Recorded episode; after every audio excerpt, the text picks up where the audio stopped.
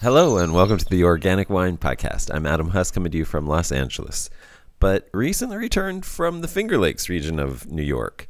Just a couple of weeks ago, Wendy and I took a trip to upstate New York. We traveled all over the Finger Lakes and Catskill Mountains and visited family and some friends who do some incredible farming and make some incredible wine and cider, or at least they would if they had any fruit. I say that because this year, following a very warm April, an unseasonably, maybe record setting warm April, which caused the trees to bloom and set fruit. In mid May, the entire Northeast experienced a freeze event, much worse than any late frost, in which temperature was around 25 degrees Fahrenheit for about five hours one night. When it hit, it destroyed one of the biggest blooms the area had seen in years. Now many orchards are simply barren. I walked through hundreds of trees that had no fruit at all. This came after last year's off year, when most of the trees produced a greatly reduced crop as part of their evolved cyclical reproductive schedule. I can't imagine trying to operate my winery in California without grapes for two years, but that's exactly what many cider makers in the Northeast face right now. And grapes have been affected as well, but it remains to be seen just how badly. I kept hearing a phrase that has sort of haunted me. Everyone kept saying, quote, never before. Never before. That's how the severity of this freeze event was described. I began writing this while stranded in a hotel in Geneva, New York. I say stranded because our flight back to LA was canceled and we couldn't get another flight for three days. And I was stranded due to the air quality as well. The air quality index, as I started to write this, was close to 200. That means that there, on the verdant shores of Lake Seneca, in a quaint town surrounded by farms and forests, the air outside was the most polluted and unhealthy air on the planet because of, again, unprecedented wildfires in Canada. This too seems to be a never before event. I've gotten used to never before because of living in California.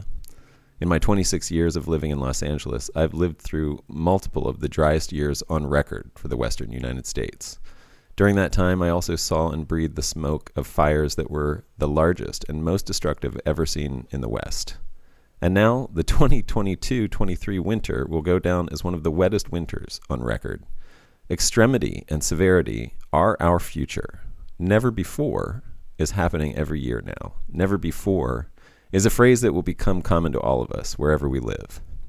As I sat trapped in my hotel writing about this, I looked around and saw a lobby area full of dozens of people who seemed completely unperturbed by these ecological and environmental realities, visible right outside the window in the extremely hazy air. I began to feel discouraged. I'm sure you've been there. What will it take to wake us up? But then I remembered some other ecological realities I'd noticed during our visit to New York. The farmers themselves were one of these realities. Dismayed, for sure, but undaunted, this never before spring was already activating deep wells of creativity and resourcefulness in everyone I spoke to. More than ever before, diversity was rising to the top of the list of paths into the future. And I don't know if you've ever experienced living through a, a terrible storm or flood or earthquake or other natural calamity, but if you have, you've probably experienced that sense of community that happens when the dust settles and everyone comes out to survey the damage. And people begin to spontaneously talk to each other and make sure that everyone is okay and help with anything that they can. I felt this sense of community on an almost regional scale in New York. The farmers were commiserating, sharing, checking on each other, trying to learn from each other, offering help to each other. Our car service driver was another of these ecological realities that encouraged me.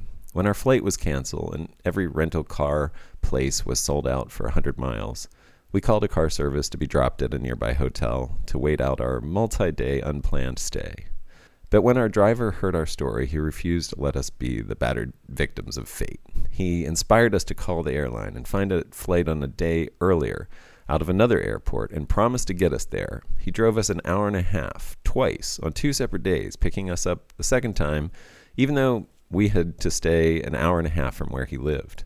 On top of this, he had an infectiously positive attitude, carried our bags, recommended hotels, and gave us receipts so that we could get reimbursed for our unexpected travel expenses. It occurred to me that when things happen that have never happened before, we get to see people act in ways that they have never had the opportunity to act before. yes, at times we can be discouraging, but we are almost never always discouraging. We can be and often are creative, resourceful, caring, inspiring, heroic, and compassionate in ways that can change people's lives. As one farmer I talked to said, only a tiny percentage of people are crazy. The rest of us just want to pay our bills and get along. I've dedicated Centralis, my winery, and the Organic Wine podcast to promoting the knowledge and practices that reduce the number of times we have these never before events. I've used these businesses to ask how to build a wine culture that is so diverse and adaptable that it can weather whatever comes. I've dedicated my time and resources to inspiring you to rise to the challenges of the future and act in ways that you never have before, in the best sense. And I've reached a point where I want to do more. I want to work on projects that will extend beyond my lifetime to an unlimited number of generations from now.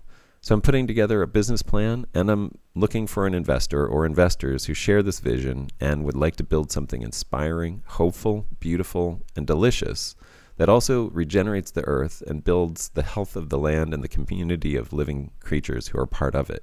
If you have a serious interest in supporting this kind of project financially, please reach out to me at connect at organicwinepodcast.com and we can schedule a call to discuss if it might be a good fit for you.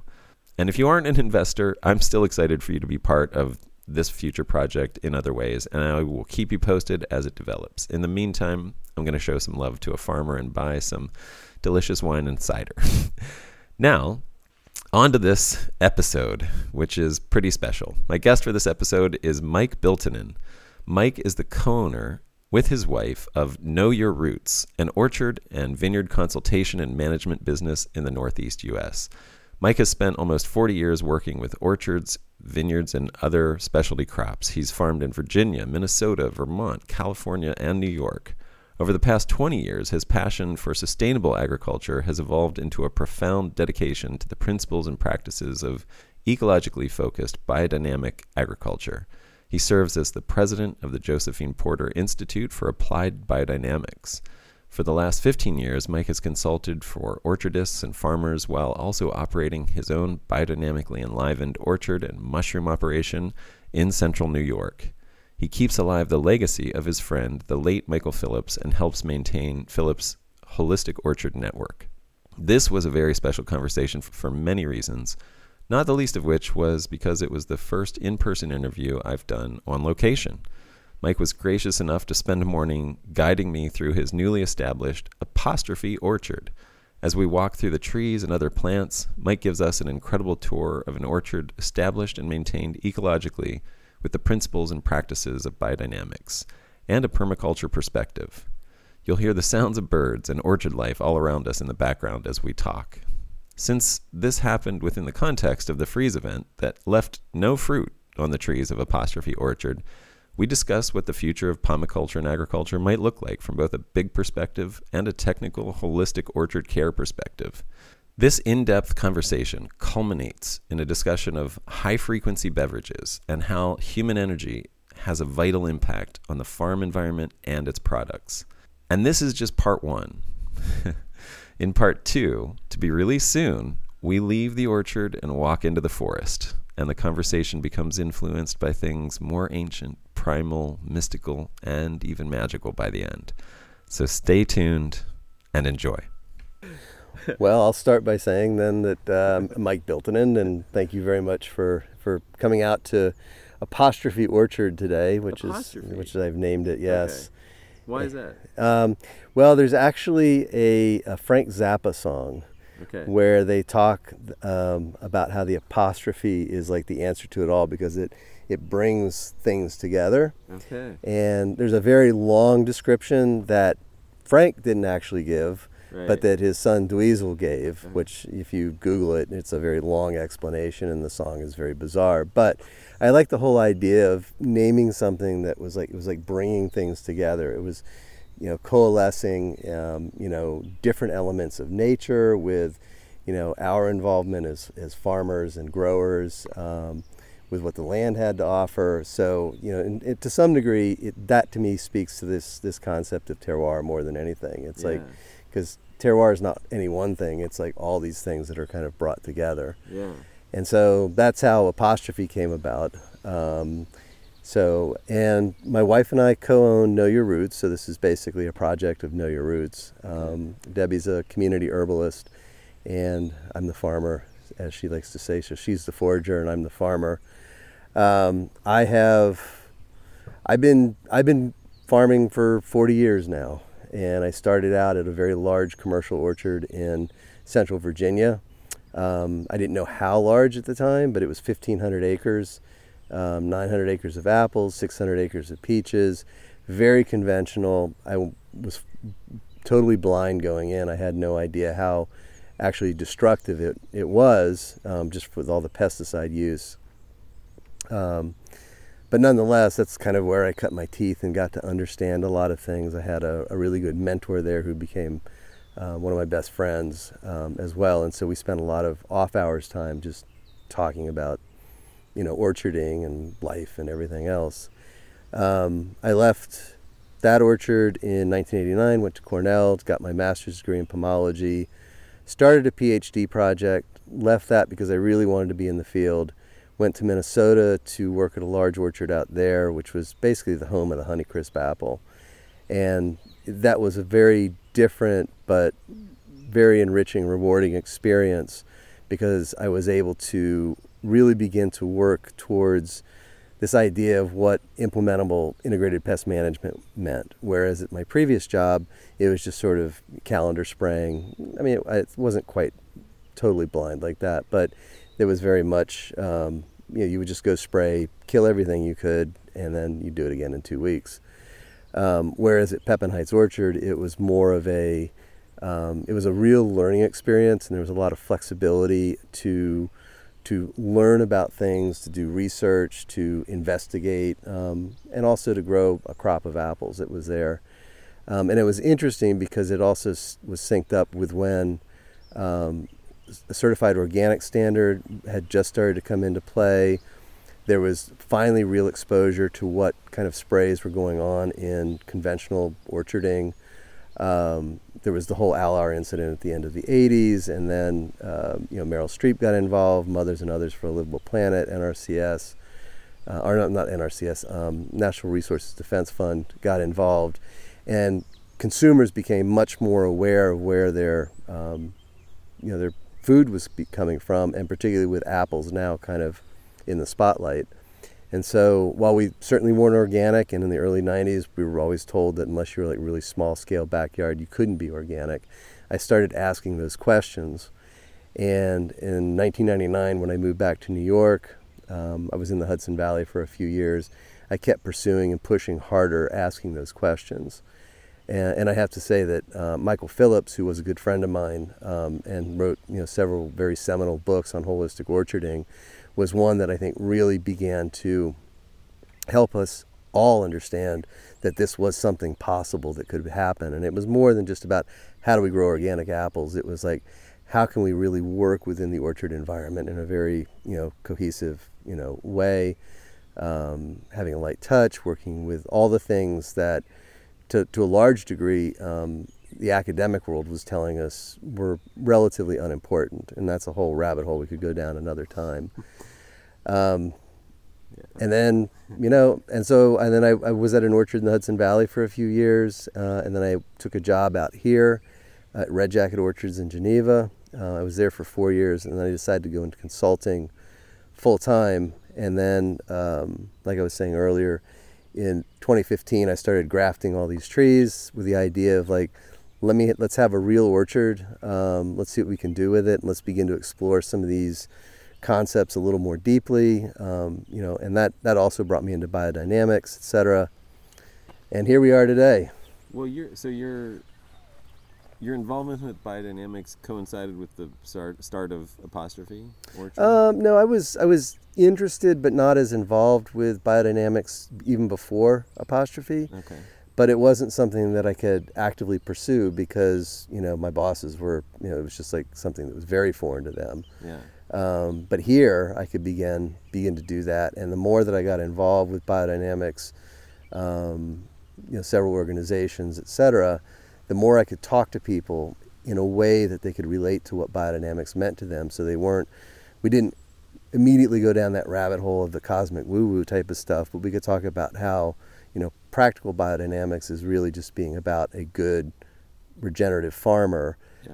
and how all these other things are they add they add to that in a really big way. Because if you're if you're not already a good farmer a good orchardist biodynamics isn't going to do much for you. And so you have to kind of layer these things in. Um, right. so yeah. You were talking about going down that rabbit hole of all the things that are that weren't considered important by science. I, we're both pretty far down that rabbit hole. I think. Yeah. Consistently. Yeah, yeah, yeah. um, the when you were an apostrophe, it's nice just to start here maybe because we're standing next to a guild. If you want to talk about, I don't know, maybe just if since we're standing here, just talk about what this, what a guild is, and what what you were doing when you planted this little area. Sure.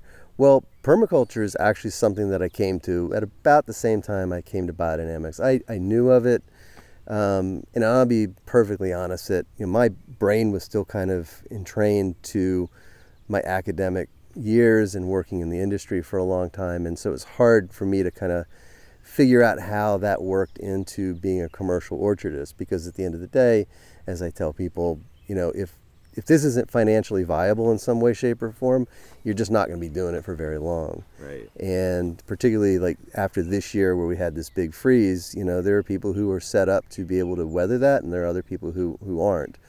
Um, but that said, is then I started thinking about and reading about what other plants meant to that apple tree. And a lot of this then relates to things that, that Elaine Ingham and, and Michael Phillips were talking about, which is that mycorrhizal network.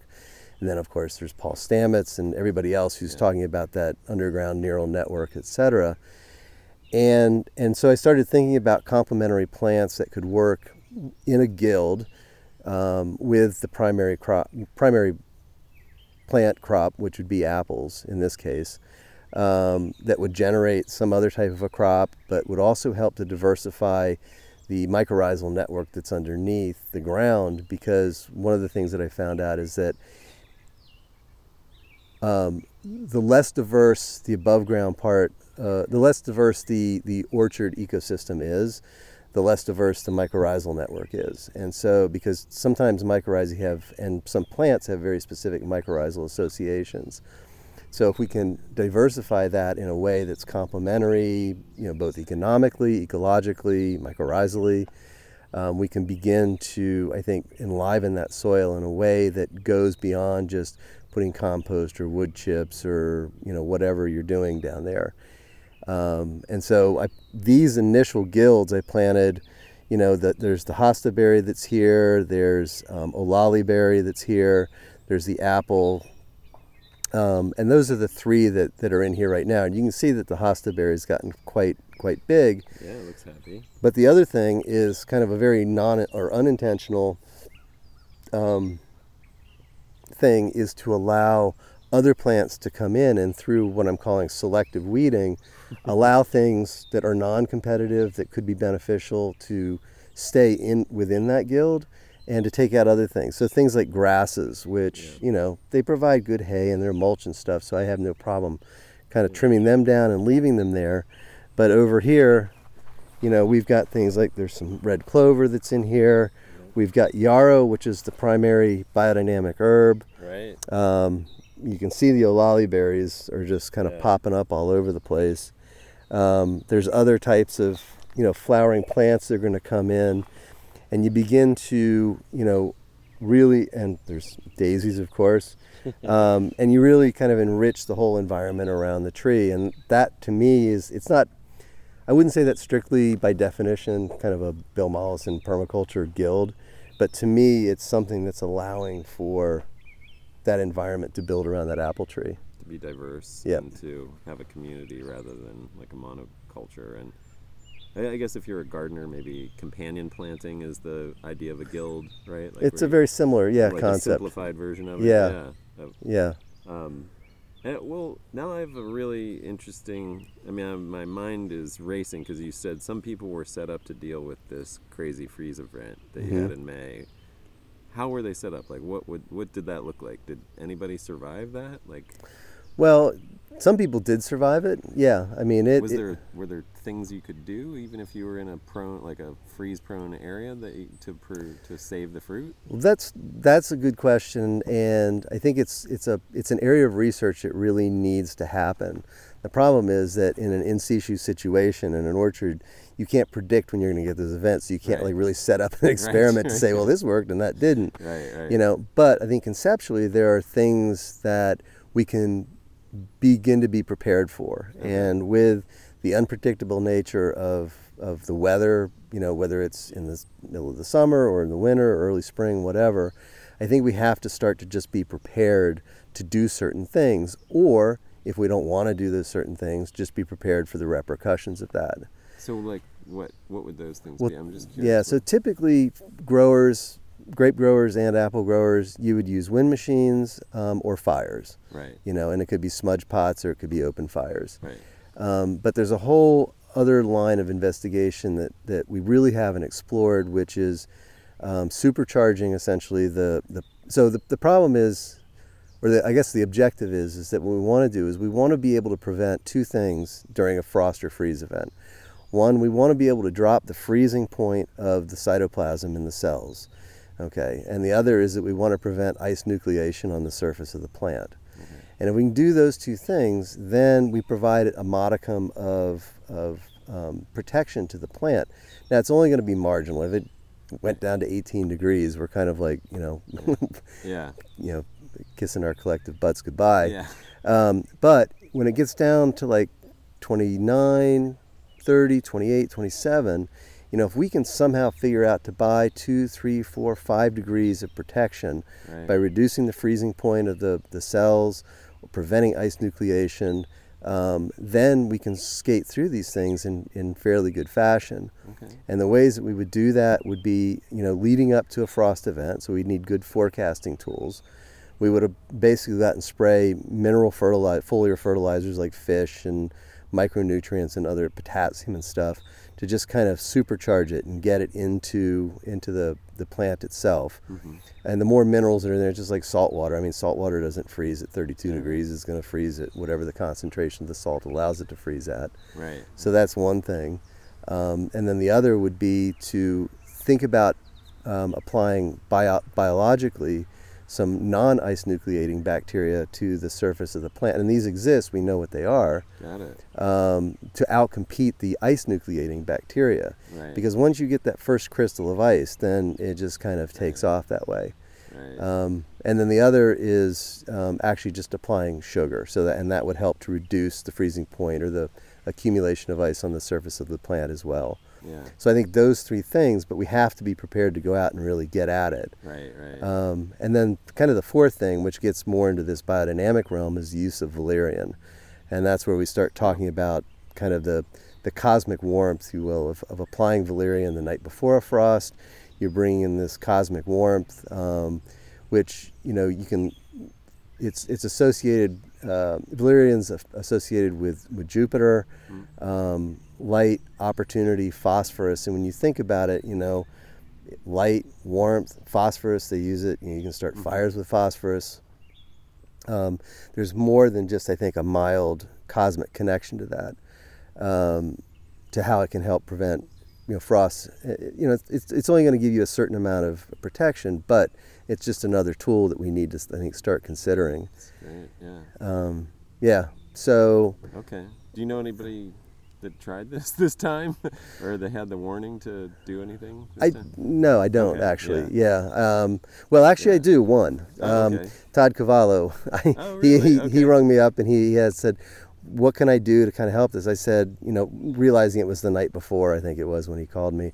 I said, just add some sugar, add some molasses to your spray when you go out and spray, and see what happens. And um, I mean, if you've been to his place, you know it's a very flat site, so it's pro- if there's going to be a frost, it's going to be there. Yeah. Um, and it seemed the sh- some of the primary shoots seemed to come through okay, and others didn't.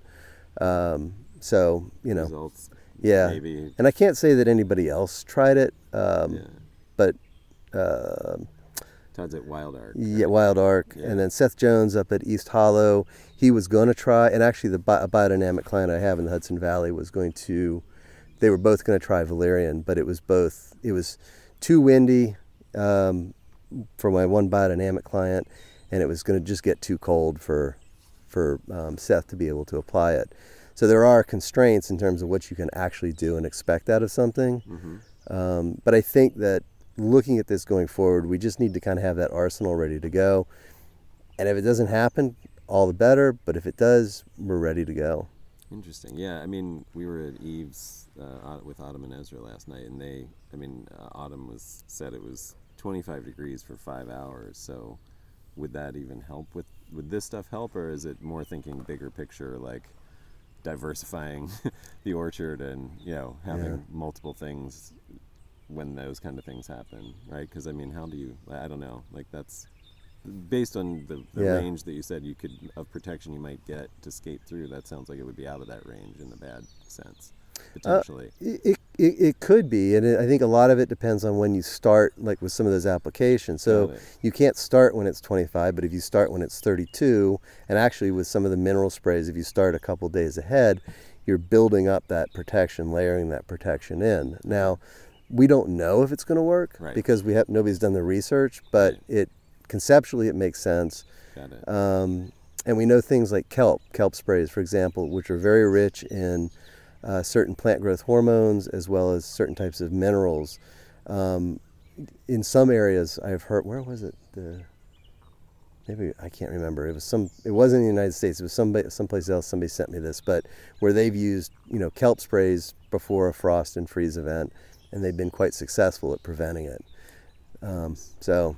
So and observationally, what I noticed, uh, we walked a bunch of land this week, and where we saw apples were uh, at a high elevation site where it's you know it was like the highest elevation in the area, so everything sort of sloped away from it. Mm-hmm. Tons of apples there. It was like around 2,000, you know, like that 1,900 to 2,000 feet.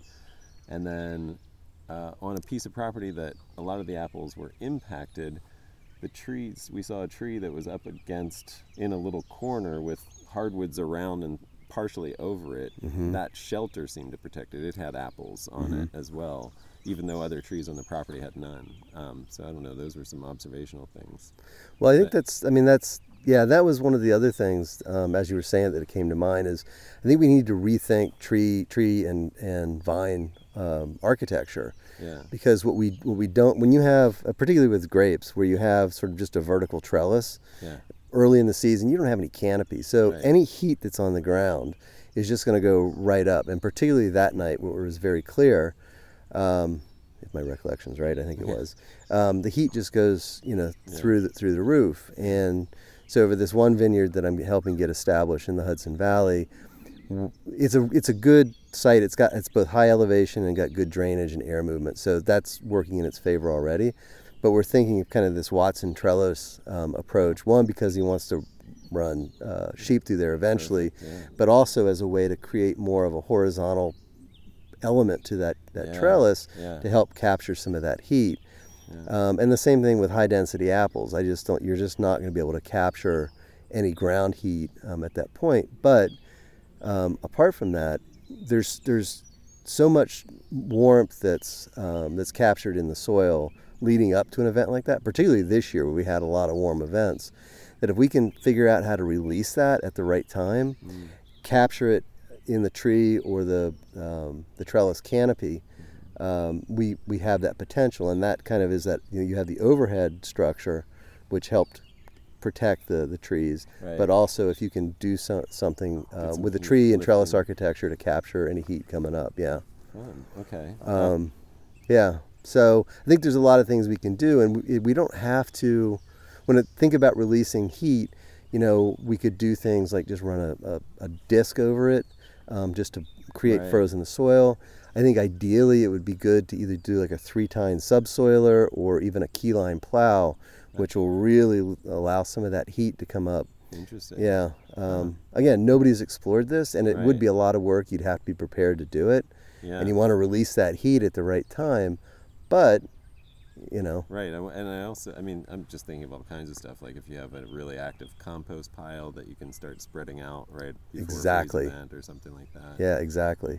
Um, yeah, I mean the other thing, I mean, barring you know, using all of these, and let's say they all fail, it seems like you know, going back to what we're standing next to, like diversification.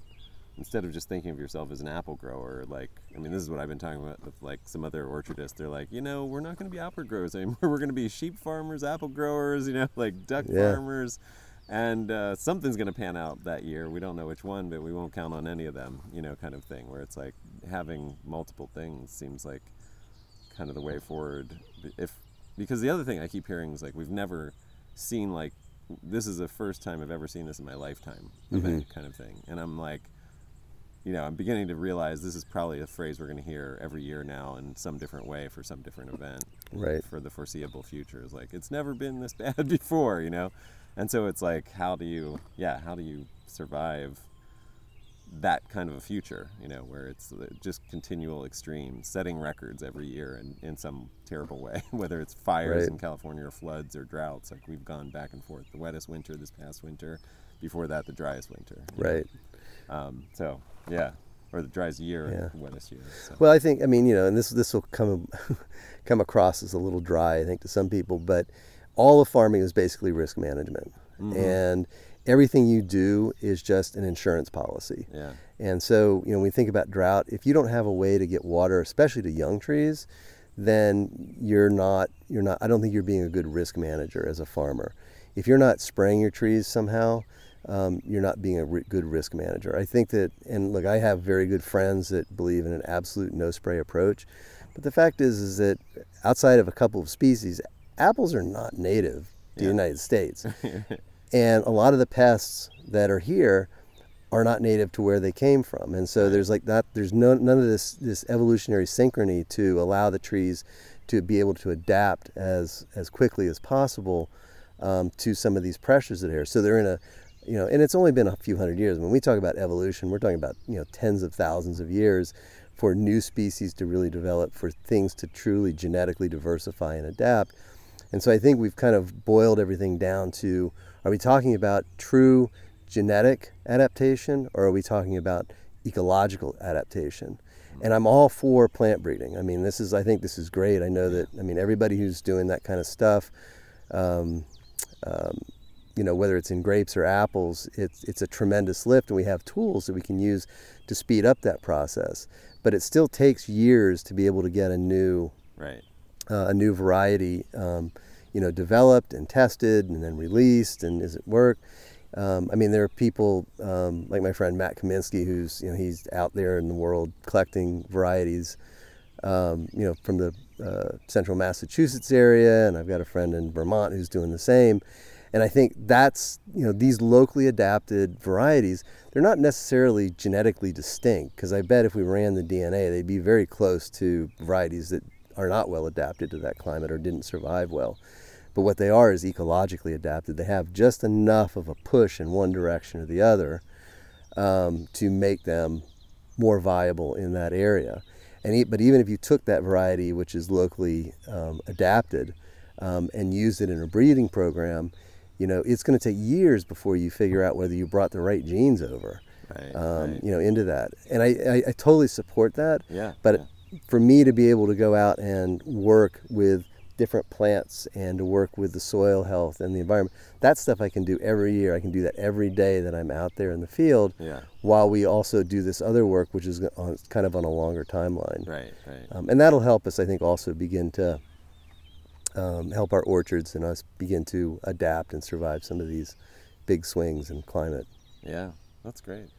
Well, that was a fun uh, exploration. Yeah, because I feel it's so topical right now. I mean, I think it's on everybody's mind this year. It's I think it's really important to talk about these things, yeah. and you just covered some great stuff that I think will be helpful for a lot of people. But yeah.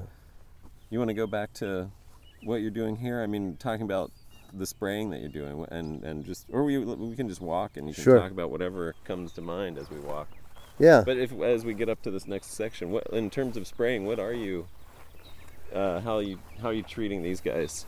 Um, well, it's um, I'm very cognizant of the biological realities of growing apples, um, and even though I've got 130 different varieties here, you know they're going to be susceptible to in, in varying ways, different all the various diseases that are out there, the insects that are out there, And I should say that, you know, I set, I, I planted this orchard with the idea that I was in a position where I could kind of allow it to fail. So I could try things here to see if they worked before I actually recommended them to a client or a fellow grower. Okay. Um, you know, and if it did work, great. If not, you know, then we could throw that one on the burn pile and right, right. go back. So, but the spray program is it's it's it's pretty minimal in the overall scheme of things. It's very holistic, um, and we're relying uh, at this time of the year. We're relying more on um, some fermented plant teas that we're making, and that's like a whole other area of, of, of investigation that we're going through right now. Um, of the different phytochemicals that different types of plants in the environment have, you know. And right now we're focused on six. Um, we have there's two mucilaginous plants. There's there's plantain and comfrey. Oh. There's two bulbous plants, um, daffodils and garlic, and then there's two um, of the biodynamic plants, which are which is horsetail and nettles. Um, and we're making fermented plant teas of all those, which is what's sitting over in those white barrels over there. Oh and we're, we're still putting in some manufactured products, say like double nickel, which is a biological product, and Cueva, which is a low dose copper product, to help augment all of that. Um, but we're really focusing on the nutritional aspects of the trees. Um, and not just from a, a, a mineral standpoint or a, a, Brix standpoint, but from a phytochemical standpoint, because those are the things that, that that's what gives any organism um, the ability to fend off certain diseases or whatever you know are going on. Um, it's like using elderberry syrup. You know, it's an immune booster, and you know it's not going to make you better immediately, but you know it, it will help to boost the immune system if you take it every day. And so we're using that same sort of concept um, in the orchard of just of focusing primarily on plant teas um, and biologicals. Are you getting the plants from the orchard, or is that... we're getting them from where we can find them? Okay, some here, some yeah. there. the com- the comfrey we can collect here in the orchard. Um, the nettles we collect in the orchard. Uh, the plantain you can collect anywhere, so yeah. that's not a big deal. Um, the horsetail I buy. Uh, I buy it from the Josephine Porter Institute for okay. Applied Biodynamics.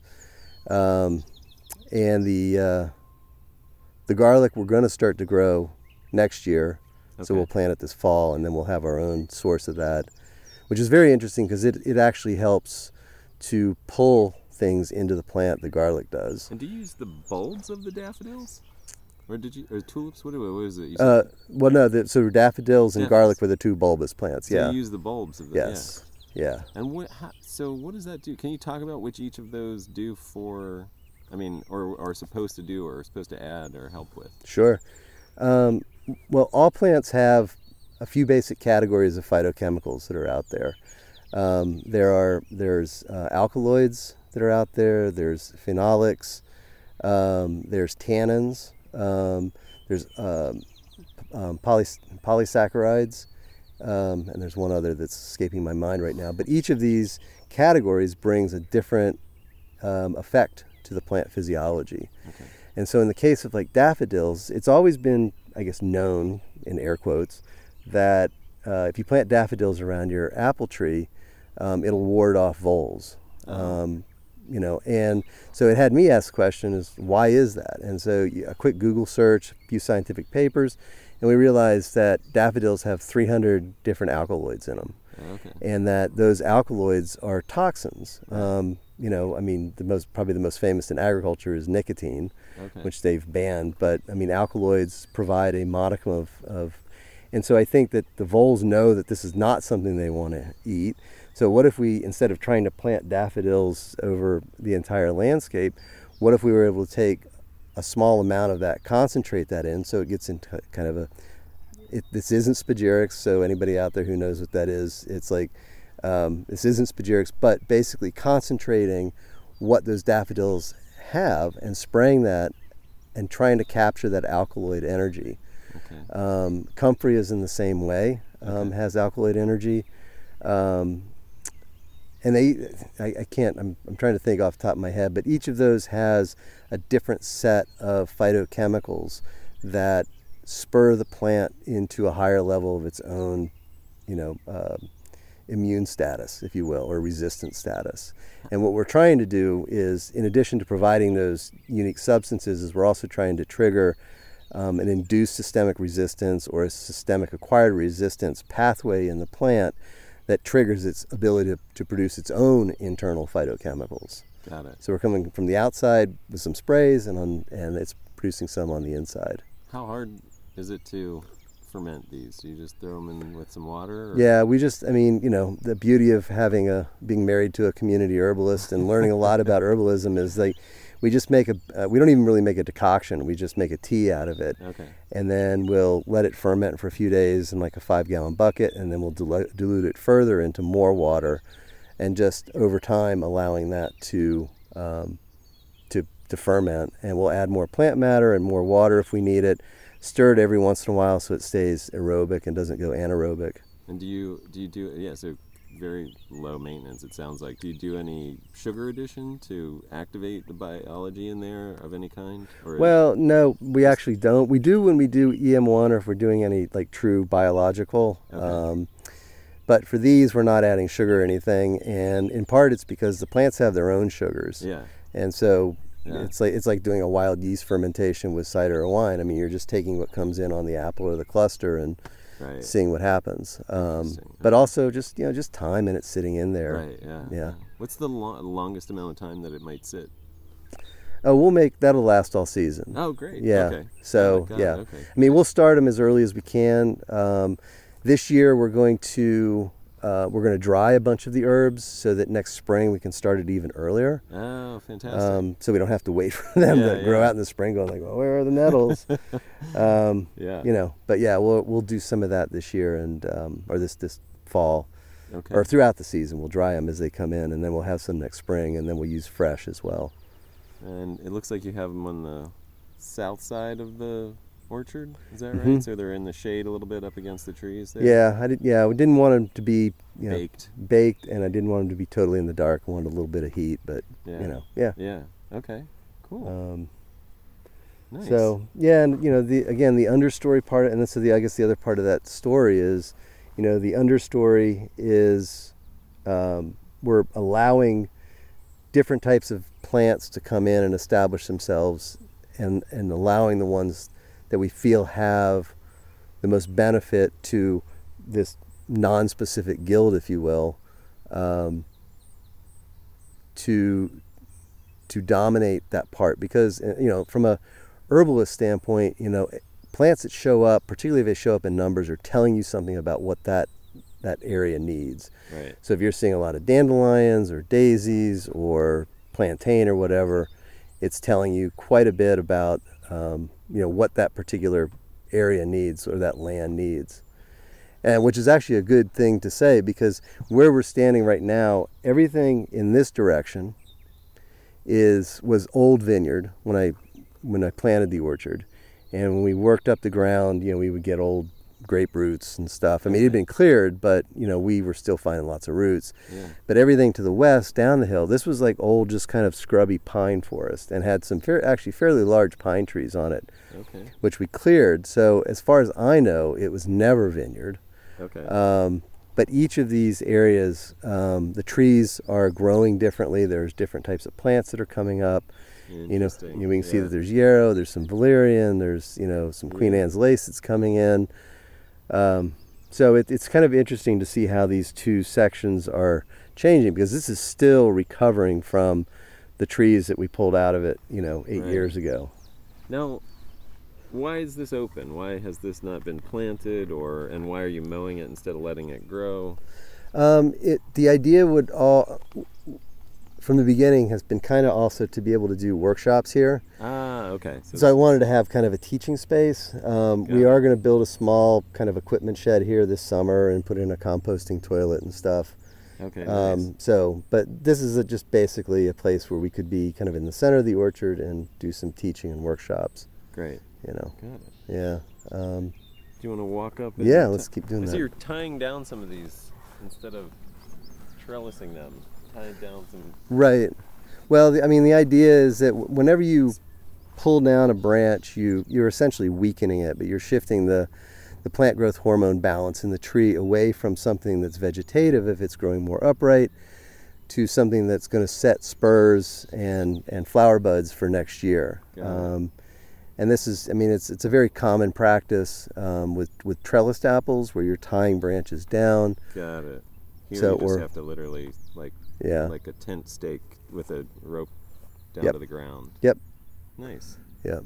And, uh, and yeah. I mean, it had a gorgeous bloom on it this year, like a lot of people's did, and then now there's nothing.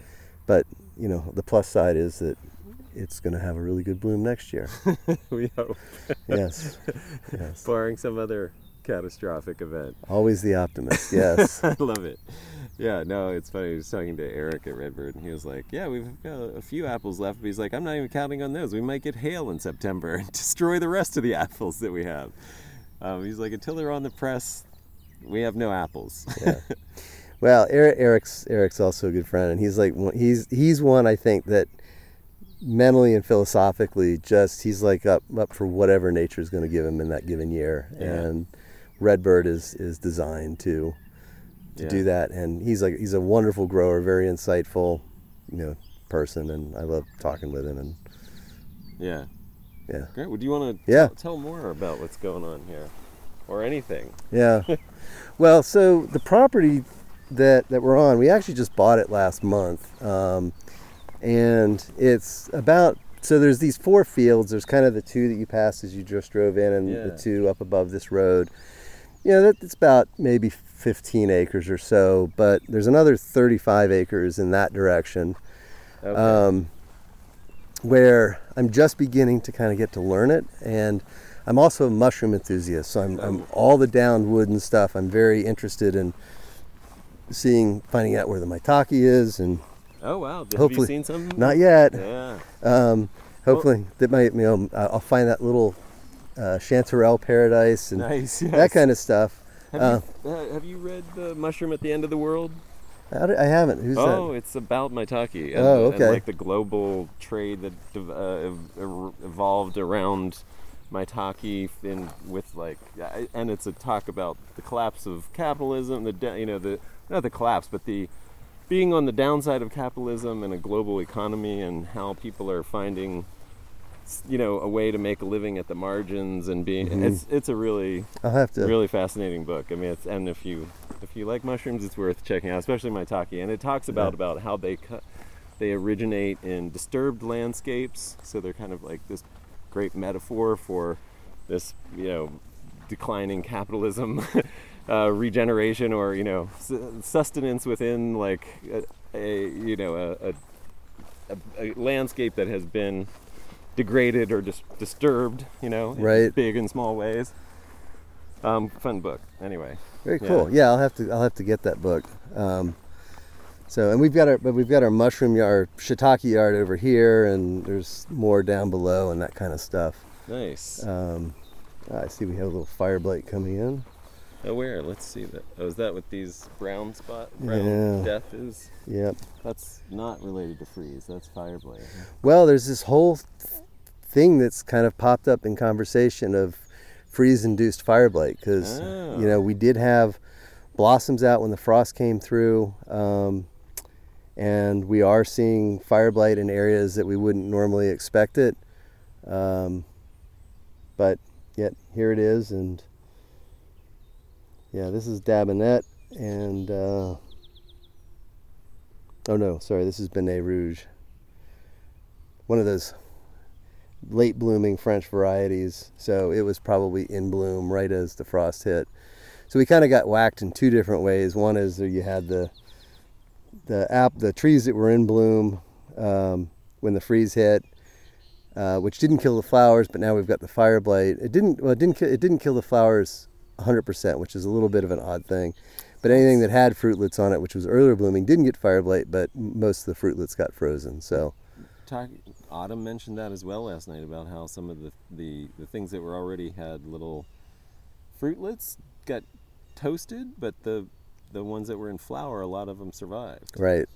Um, and it's a water content issue, and we've had a we have a, a a local Finger Lakes um, discussion group online, and we were discussing this. Um, and it seems to be uh, at that point we were in a very low humidity environment, and you know if it had been higher humidity, um, it wouldn't have been in bad. Uh, it, it wouldn't the, the the freeze wouldn't have been as bad to the fruitlets, but that water just froze so quickly. Um, anything that was in the fruit. Whereas there's you, you're much more. I think the and I don't know this for certain, but I think the sugars are much more concentrated in the in the flowers, um, and so they didn't freeze as easily because it's like almost.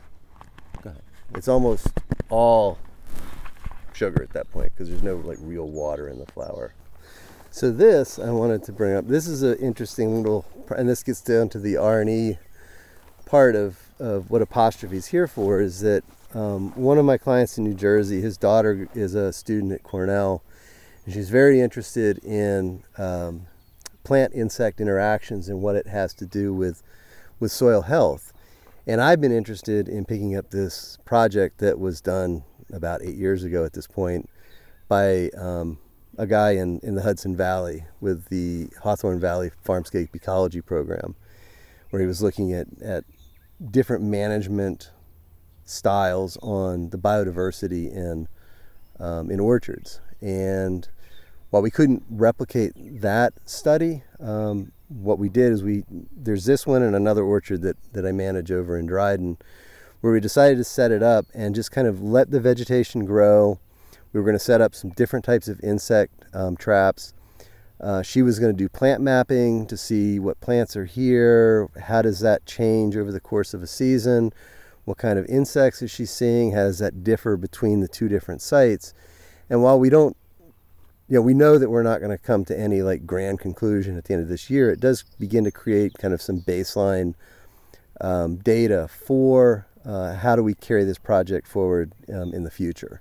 Mm-hmm. And it's interesting because at the two sites, she's starting to see some differences in the in the kind of insects that are that are there. At the other orchard, it's a completely unmanaged. Well, let me rephrase that. Part of it is there's a managed orchard there, but then there's like a really old um, unmanaged orchard with about 300 different trees in it. Oh. So that's pretty impressive. Um, but she's starting to see some differences between the insect types that are at the orchards. Um, but doing doing uh, you know like net sweeps of the ground cover yeah. um, and using these malaise traps, which are they're up um, all the time and the insects fly into it and then they can't get back out. They're kind of caught in those little plastic cups you see on the top. Yeah, so it's just a collection. Yeah. Device, it, basically. Yeah, um, but we can. Somebody was camping out here. It does. It, it very much looks like a tent. Um, but the nice thing is we can we can catch we can monitor nocturnal insects that we aren't going to ah. normally get when she's out during the day. Right, right. Um, and then she's also using something called a Berlese funnel, which we're taking soil samples and putting them into a funnel and putting a light on top of it, which essentially drives the insects down into a collection cup. And oh, okay. she's seeing different types of insects that are coming through that process as well. So, you know, we don't i mean we don't know a whole lot at this point but there's starting to become some interesting differences between the two sites Are, do you know the ecdysis foundation i've heard of it yeah they're doing a lot of i mean it's basically data collection at the moment but you might want to i mean uh, definitely somebody to talk to and and compare data with and stuff like that because mm-hmm. they're doing very similar stuff and actually some of your stuff sounds like even a little more more in depth in terms of insect collection because I think they're doing sweeps and stuff like that. But yeah.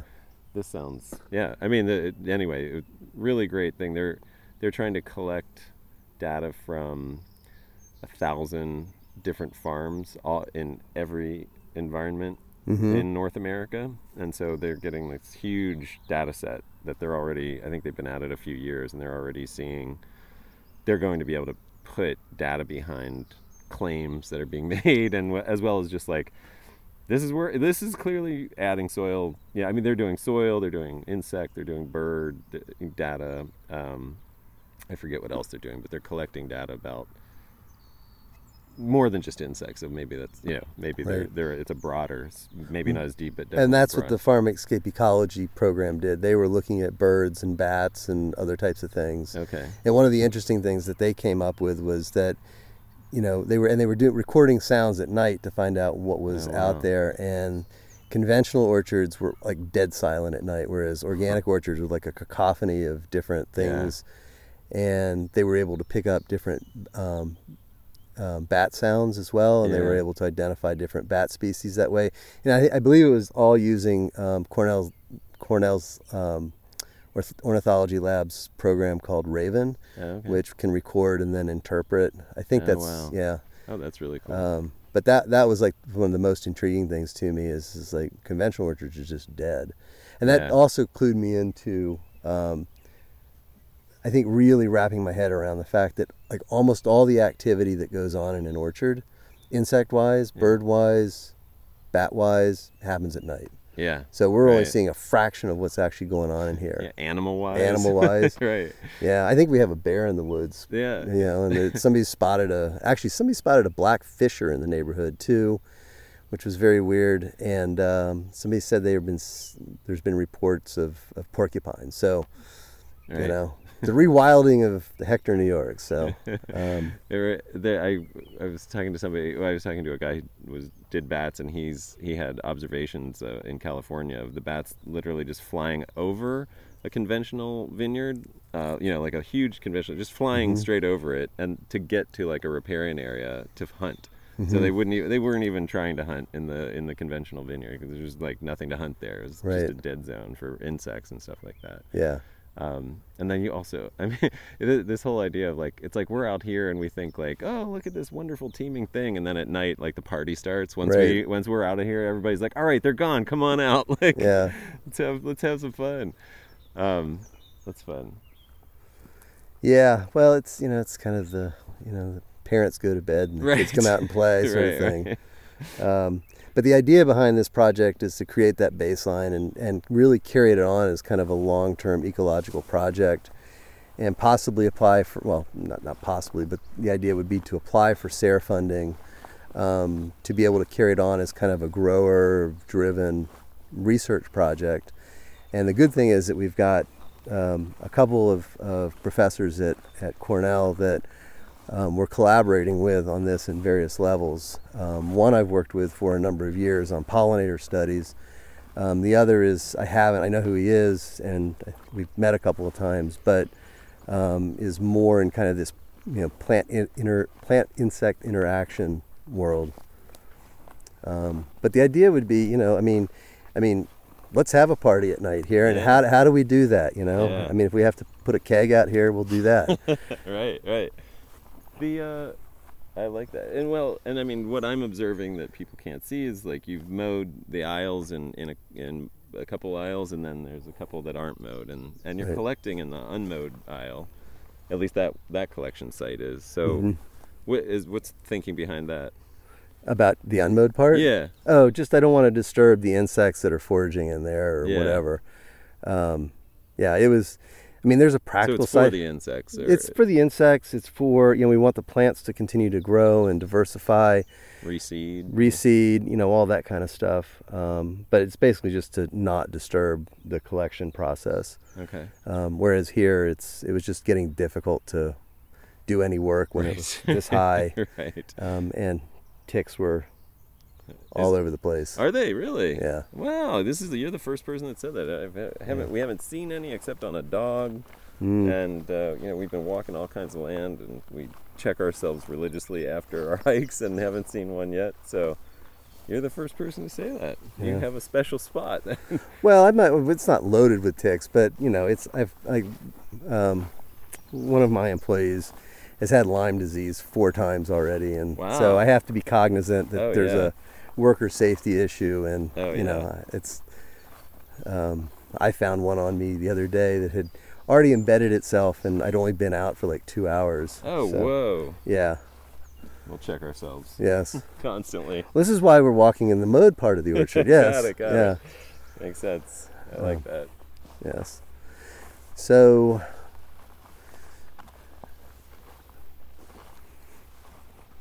yeah, um, So we're at the top.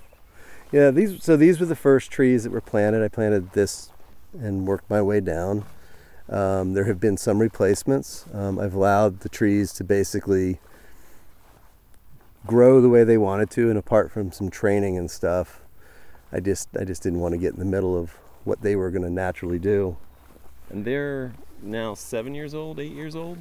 These were planted in 2016, Okay. so the grafting started in 2015, and then they were out in the field for a year or two. No, I think maybe they were actually planted in 2017. That's right, because they were in my backyard till 2017. Then I dug them and planted them that spring in 2017. Okay. Um, and I did start with some trees that I bought from Cummins Nursery, in addition to my grafted stuff. Now you mentioned buying uh, one of your plant elements from the uh, Institute for Applied. Can you talk about that Institute for Applied Biodynamics and what your role is there? Because aren't you pretty active with them? Yeah, so, um, and I love the view. It's It is great. a nice view. Um, yeah, the Josephine Porter Institute for Applied Biodynamics is now in, I think it's 36th year. Um, it was started in the early 80s by a guy named Hugh Courtney, who was probably the preeminent um, biodynamic preparation maker in the United States at that time. Um, he was very, very much of a practical farmer, but also an alchemist and um, and it was named after Josephine Porter, who um, she was also a biodynamic farmer and preparation maker, and and um, yeah. Anyway, so it, it got started, and it started out small, but basically they, they were making preparations to be able to sell to the broader public. They had a publication called um, uh, Applied Biodynamics, which allowed for uh, articles to be written on you know the making of biodynamic preparations, the utilization of biodynamic preparations, some of the more cosmic aspects of what was going on, the anthroposophical side of, of biodynamics. And in the last 34 years, it just kind of it's grown um, into what it is today, which is you know much larger and more uh, complex of an organization. I joined JPI in 2016, I think um, as an editor for Applied Biodynamics, and I have, I guess, uh, moved up in the organization, um, and I'm now in my second year as president of JPI. And we're in the process of going through some, as a lot of organizations do, um, of reorganization and reinventing ourselves, but always maintaining um, the the overall objective of producing um, significant volumes of biodynamic preparations at the highest quality that we can. And that's that's always a process because it's a very it's I mean there's some very precise protocols when it comes to making biodynamic preparations, but it's still also very much of an evolutionary process um, and very um, I think dependent on where you are, you know, in the world locally. Um, Right. Like I know biodynamic preparation makers that are making preparations at 9,000 feet in Colorado or in Australia or South America, Right. and they have access to different plants. The climate's different, et cetera, et cetera. So Got it. Now, where are we in the world right here? I don't think we established where this land actually sits. In yeah, well, we are we're in Hector, New York, um, on the east side of Seneca Lake. Kind of, mm, I guess it's about what 12 miles north of Watkins Glen. Um, and we can see to the other side of Seneca, but this is basically grape country. And I mean, there's not many orchards um, around Seneca Lake. Probably the most substantial would be um, Red Jacket Orchards, which is up in Geneva. Um, but apart from that, this is this is wine grape country, um, and some table grapes thrown in too. Yeah. So, but Central New York, Finger Lakes, you know, we're 20 miles from uh, Ithaca, 12 miles from Watkins Glen. Looking west towards Seneca Lake. Yep. Yeah, and if we were 25 feet tall, we probably could see the lake Right. right. or had a helicopter or something. Now, so you mentioned high vibrational food and beverage. hmm Just transitioning us. Um, how did you get to that point, and what, what does that mean to you, and how did you get to that point coming from the background that you did? I know, I mean, you've already talked a little bit about your journey, but like, Mhm. did you, you know, was it a step-by-step process, or like, and where are you with that now? Well, I know it's like ten questions. it's like 10 questions that I'll answer in 100 answers. Perfect. Um, We can walk yeah. Um, well, how did I get to that point? So, I think a lot of it is that as I started to break out of this box that I felt like I was in for the first 20 years of my career, um, and to think m- more expansively and more holistically, and I got into biodynamics and other things. Um, I, I, came to this, and it was also sort of an exploration of uh, certain, you know, spirituality. Um, oh yeah, the strawberries are like all over the place. Um, you know, I began to realize that that everything is, it's it's the web of life it's all energetic. I mean, it's when you get it down to kind of the quantum or quark level, I mean, it's all just about the flow of energy. And, you know, we can think about that in a really woo woo sort of way, or we can think about it, you know, the reality is, is that there's electrochemical reactions that are going on, you know, in nature and in our bodies and between ourselves all the time. Um, and 10 years ago, when I was um, a bit more able to do things like sprint triathlons and I was swimming a lot and whatnot, I started listening to a podcast by a guy named Rich Roll who brings a lot of these concepts in from a human perspective. Not necessarily, well, he has some farmers on there, um, but mostly it's from a human perspective. But just thinking about. You just made a distinguishing, you just distinguished between a farmer and a human there.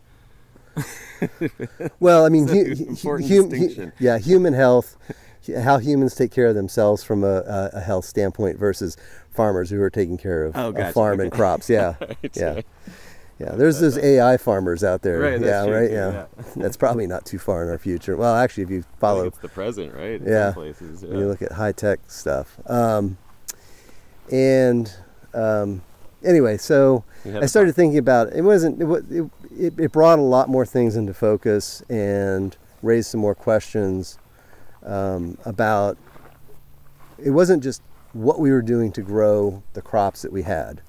You know, it wasn't just organic, you know, it was about what is that actually doing to the plant, to the crop, to the environment, and what does that mean not just to human health, but to the health of the, the world. Mm-hmm. And uh, and I mean the earth is an organism. Right. Um, and so then you get into this whole concept of high vibrational um, food, and there's a big part of it that is like it's it is how it's grown, and so organic is one way, mm-hmm. conventional is another, biodynamic is a way, holistic, completely non-spray is another. It's about the environment that it's being grown in. You know how healthy that is that. There's a lot of organic farms out there which are basically just industrial landscapes for growing whatever they happen to be growing. Um, and then it's also the intention that the person puts into it. And so, if when you're really leaning into the work and, and focused on doing the best that you can in the best way possible with the highest intention, then you elevate the energetic value of that food or beverage um, to a higher level. Um, there's lots of you know kale in the world, or spinach, or apples, or grapes for that matter. But if you're not really paying attention to why you're doing what you're doing, and you're not doing it in the best way possible, you know it's going to be there's going to be a different energetic potential within that within that food. Yeah. And so I think about that a lot. You know, particularly with with what I'm doing here, um, with what other people are doing, and with the clients that I work with um, of how are they leaning into the work? Um, how are they applying the recommendations that, that I make? Um, or how are they thinking about, okay, so how can I take this to another level? So instead of just like applying fertilizer, even an organic dry fertilizer, how can I do something like using compost or compost teas or plant teas um, or doing indigenous microbe work to bring more of the environment, more of that natural energy into the system. Yeah. Um, and even microbial, you know, um, I do a lot of I do a lot of lab tests. Um, well, I don't do them. I send them right. send them to a lab to do them, but I interpret them. and I've started to send um, almost routinely, um, as long as the grower um, approves of the cost, of sending uh, soil samples in to have biological assessments done of that soil. What's the what's the biological life? What's the biological health of that soil? And invariably, um, it's pretty low. Um, there's just there's not much going on there. That's not 100% true, but more often than not, you know, if there is enough um, total uh, fungal and bacterial um, levels in the soil, they're they're just barely optimal, or the the mm. the, the ratios are. Um, you know, not right. There's it's more bacterial than fungal, which in a perennial ecosystem, we want to have a more fungally driven right. um, type of soil. And then when you start looking at okay, the aerobic bacteria and the aerobic fungi, um, oftentimes those are below the optimal levels that are set. And so, how do we go about not only just bringing the biological components to a higher level, but how do we get more aerobic activity going in there? And a lot of that, this is why you know I don't think that you can just not do anything with a with a, a piece of land. You have you have to work with it, intervene, guide, steward, whatever the work, word is, to help help it improve itself Right. It'll do it in time eventually. I mean, yeah. you know, in 10,000 years, this is going to look far different than it does today. Um, you know, but, you know, this is what old growth forests are about. I mean, it took them thousands of years to get to that point where they have these really strong, you know, fungally driven and, you know, rich, you know, aerobic soils um, that drive all this diversity, which is why old growth forests are so important to global biodiversity. Yeah. And um, I mean, you've probably experienced it, but I remember watching, I think it was Fantastic Fungi when Paul Stamets was walking through the orchard where you could just literally feel yeah. the soil bounce underneath your feet. And that's because yeah. there's all that aerobic activity that's going on under there. Yeah. Um, yeah, and the, I mean, there's yeah. so many practical reasons to go for that as well. I mean, they're finding, of course, with the mycelium is what's uh, preventing or helps drought tolerance because you have all, this whole network of things that are holding holding the moisture in the soil, um, mining mining elements that the yeah. the you know the trees can't get too deep in the soil. Yeah. I, I, I mean, just anecdotally, like I've been thinking, I hadn't, you know, I, I, you know, when you brought this up, I was like, oh, this is, gonna, this is right up my alley, but I don't, I don't have any particular thoughts. But actually, I, I realized I have had a lot of thoughts because I didn't know what you meant about it. But like, I, I just noticed as a drinker of wine specifically, there I'll drink I drink a wide variety of things. Like I usually I don't buy things for myself that are not grown in, with intention and, and and love and you know ecological awareness and stuff like that anymore. But I often taste them, and I've noticed that when I've you know been to friends' house who are pouring wine, that I'm you know I'm just drinking whatever they're pouring for me. Those are the nights, and I know it's not the kind of wine that I would buy. Those are the nights when I get a hangover, right. or you know, or like a. It's not necessarily a hangover. I don't, you know, I'm never drinking that much, or I'm just like hammered. But I'm getting. I wake up the next day and and I have like a like like I'm starting to get these weird sinus related migraine type things, mm-hmm. but they're often triggered by wine, but not usually the kind of wine that I like t- to buy myself. And I started thinking that too. I was like, you know, I can think about how these were probably made, and you know, they probably weren't like high intervention. I mean, yes, they're conventional wines, so there's probably filtration, all these things.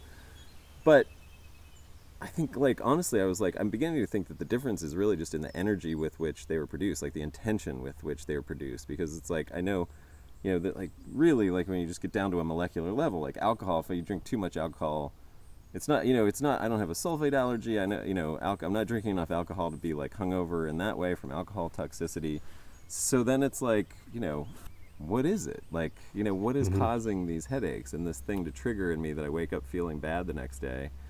And i think this is like anecdotally what people talk about with natural wine a lot of times is like like oh it doesn't give you a hangover. And it's like well any wine will give you a hangover. Just drink enough of it you know? Sure. but if you're drinking wine that is made with intention and it's a, an intention the intentionality that you're talking about a higher level intentionality maybe that translates to the wine. I mean this is where my mind has been going. So the fact that you're saying all this is really really intriguing. Like because it, it i feel it. I feel like you can feel it. Like yeah. if you start paying attention if you drink enough wine like i do or too much you know yeah. it's really interesting. Well i mean it, i think it speaks to kind of a, a larger idea that i don't subscribe to and you don't and a lot of people we know don't but that humans are not a part of nature right, you know right. and it's the same thing you know there's i mean you know any nimrod can crush some grapes and throw some yeast in there and put it in a carboy and you know ferment something. Right. But if they're really not leaning into with the work with intention, thinking about what they're doing, and especially with the, the way the grapes were were grown, um, you know, it's it, you're just making fermented grape juice with alcohol. You might as well go buy some Welch's and pour some vodka in it. Um, but I think that, that that intentional part, because we are a part of that whole process, you know, you know, it's the it's the growing of the grapes, um, how they're grown, what you're doing when you're out there in the field with it, um, and I think this speaks to uh, this is like, you know, when we talk about like high tech in agriculture, you know, when you get these really fancy tractors or even robotic tractors where the farmer never sets foot in this field because it's all GPS and they can plant and harvest and spray without ever, you know, how can they know what's going on out there? How can they be a part of that process other than sitting in a computer screen? That part I just don't get, you know, and and I mean I'll be the first to admit I don't get to spend as much time in the orchard, this orchard as I would like, but enough to where I'm a part of what's going on here.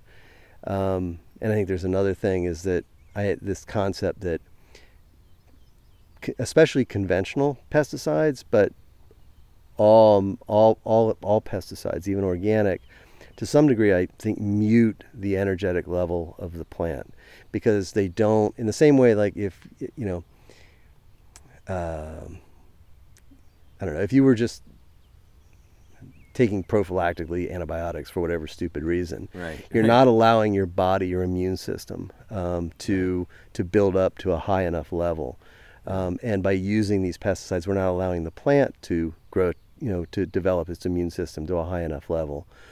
Yeah. Um, and so we have to th- we have we have to think about that, and that's where I think that while even organic sprays, even some of the bio sprays that I use, like double nickel, are can be considered to be allopathic you know, I th- still think that they're more expansive. They they open up opportunities in a way that other types of pesticides don't, because they shut down the ability yeah. of that plant to be what it needs to be. I, I, think about this all the time. Like I'm really starting to get bummed out, even just spraying sulfur, you mm-hmm. know, in California on our vines, because it's like I am beginning to think with this intention thing. It's like anything like that comes from this intention to suppress or eradicate or eliminate or you know right. disrupt it's like a it's like a, a negative energy like it's we want to focus on the bad and try to screw with it so it can't be good mm-hmm. or so it can't thrive as opposed to the opposite you know thinking focusing on the positive having the intention to build vibrancy and build resistance and resilience in the plant you know to activate like probiotic elements to activate like the, the genetic you know or and epigenetic elements of the plants. I think about that all the time now. Mm-hmm. Yeah, and it's like I almost feel like I feel the plants that way. Like I'm beginning to get maybe to that extent where it's like I really don't think the vines are crazy about sulfur. You know, mm-hmm. like I just look at them and they're just sort of like, eh. You know, they're like meh. You know, as opposed to when I've done like a compost tea spray or something like that, they it feels different you know, it just has a different energy, and the vines mm-hmm. seem to respond differently to it, which sounds really weird, but like, I don't know. I, maybe I'm an empath. no, no well, I mean, but I look at I look at these trees and what we've been doing to them the past few years, how we've been managing it, and you know, the the reality is, is like they look beautiful. We, I, I, you know, I use Cueva just because it has some unique characteristics to it, and it is copper, so it's you know kind of in that sulfur realm but I use so little of it that it's yeah. just like it's almost irrelevant. But when I look at these trees and I look how healthy they are, um, yeah, they you know, I it's like we're in a way we're you know we're we're creating we're helping to create something yeah. as opposed to dissolve something. You know, we're not dissolving the plant's ability to take care of itself. We're creating greater potential, and it it needs to be nurtured. I mean, we can't. I think it's somewhat naive to think that as as farmers that we shouldn't intervene. Yeah. Um, you know, but I think, it, and going, this goes to like a Masanobu Fukuoka approach. He's, you know, his whole do nothing approach. Right. And just like, I, I, don't know if he was quoted or it's, I'm paraphrasing it, but basically he said, you know, do nothing approach doesn't mean to do nothing. It just means to do as little as possible, intervene as little as possible. And that's kind of what, what I try and do here. Yeah. Um, and I'm, you know, I'm just, you know, apart from the little bit of fire blight, which is a different deal, um, I'm, I'm blown away by how vibrant the trees look this year. Yeah. Um, So yeah, you know, and great. They do look yeah. great. And it's the same thing with the or, the orchard understory. I mean, you know, in a in a conventional orchard, and even some organic, even organic orchards. I mean, the quote unquote weeds, the plants underneath the plant, uh, the trees, you know, they're eradicated. You know, um, whether it's through mechanical means or chemical means or whatever and fertilizers are put down, and it's still a very allopathic mindset. I wrote an article about this in uh, for Malice magazine Oh, yeah. um, about shifting consciousness. That even on the organic level, we need to figure out how do we how do we get out of this spraying mindset um, from a from a suppressive, like Yeah. you were saying, like from a suppressive perspective, and more into a um, um, progressive, a growth perspective of helping the plant because even though I said earlier that plant breeding takes years to really get new varieties in there, there is the reality that most of these plants in here probably do have some genes which aren't just being triggered on. yeah. And and that's where I think a lot of this comes in and you can't put your finger on it. Well, I suppose you on some level you can. Uh, like what do we do to help trigger the right genes in here so that it's Oh my god. So that there's um, you know less susceptibility to apple scab or less susceptibility to codling moth or, or anything along those or in the case of grapes less susceptibility to downy mildew you know. How do we trigger those genes if they're there? And i think the only way we can do that is to nurture the plants to get them to their highest potential highest vibrational potential through working with soil health both in terms of additions biological additions compost you know indigenous microbes um, but also the sprays on the tree, the plants that grow under the tree, you know. Yeah. So Yeah, that's fascinating. Uh, And- I, I mean, really aligns with everything that I am thinking too about. I mean, like you were talking about the once you kind of understand that sort of quantum physics, it's all energy expressing in different ways. And then you realize, well, like all the different ways that we approach it are sort of metaphoric anyway. So they're, we're all pointing at the same thing. We're using different language, whether it's like a religious language or a, you know, biodynamic something, you know, that language or new agey or whatever, or whether it's the language of science, but that is starting to touch on these things. You know, uh, yeah, it really feels like just metaphors. You know, Mhm. metaphors for what we're uh, for the same thing, um, and it's really interesting to me. and we and we have to try we have to figure out, you know, what works best for each of us because, you know, my site's different than Autumn's site, which is different than Eric's site, which is different than Alfie's site, you know, or something like that. and eh, you're all different people. And we're all different people, yeah. I think you're saying is another really important element to any farm, which is like what the energy that you bring, the intention, the the impact and intervention that you bring Mm-hmm. is part of the farm. It should and it's it's positive. I mean, it can be positive. It can be beneficial. Should be part of the farm, um, and Mm-hmm. and should inspire us to probably a sense of responsibility and care, like carefulness, because we're not just like, a, you know, we're not. It, you can't remove yourself from it, 1st of all, and and and then once you you know admit that, then you you know whether you are trying to make an impact or not. You are, and so you should think about that impact and, and think about how you can make it the best impact it can be and how you can help enhance you know be part of a system that uh, is I mean I'm, I don't know I'm trying to paraphrase what you're saying or restate it but you go on you were talking about the different different each everybody's farm is different Yeah, well, I mean, we have to, we, you know, that's that's like a biodynamic principle is that the farm individuality. I mean, Right. you know, and the farmer being a part of the farm, you know, that we we are a part of that. It's not just about the trees and the flowers and whatnot. It's about it's about us as well and the surrounding environment. I mean, it wasn't just Steiner, but it was other people who talked about how I mean, life lives on the edges. I mean, very prominent ecologists have, in wilderness areas talk about how life is on the edges. So how can we bring more of that in to the orchard without you know shading the orchard out right, so right. that you know it never photosynthesizes? And I think that's you know that's that's a challenge as well. I Um, love that. Well, this is, taps into, and maybe a good transition to the thing that I'm very passionate about, which is vines and growing vines with trees, Mm-hmm. which I think is part of that forest edge ecology. And, you know, two species that have been married for most of their life until, you know, we separated them recently. Mm-hmm. And I love, and you, you have some stuff going around here, right? Some wild riparia that you have plans to do something with. um, I do. Well, that's the end of part one. I hope you enjoyed that as much as I did. Thanks for listening. And if you're interested to find out what happens next when Mike and I leave the orchard and enter the forest, it becomes a very different conversation and very interesting. And I'm just going to leave this as a cliffhanger, and you'll have to tune in to part two coming out later this week. Thanks so much for listening. To be continued.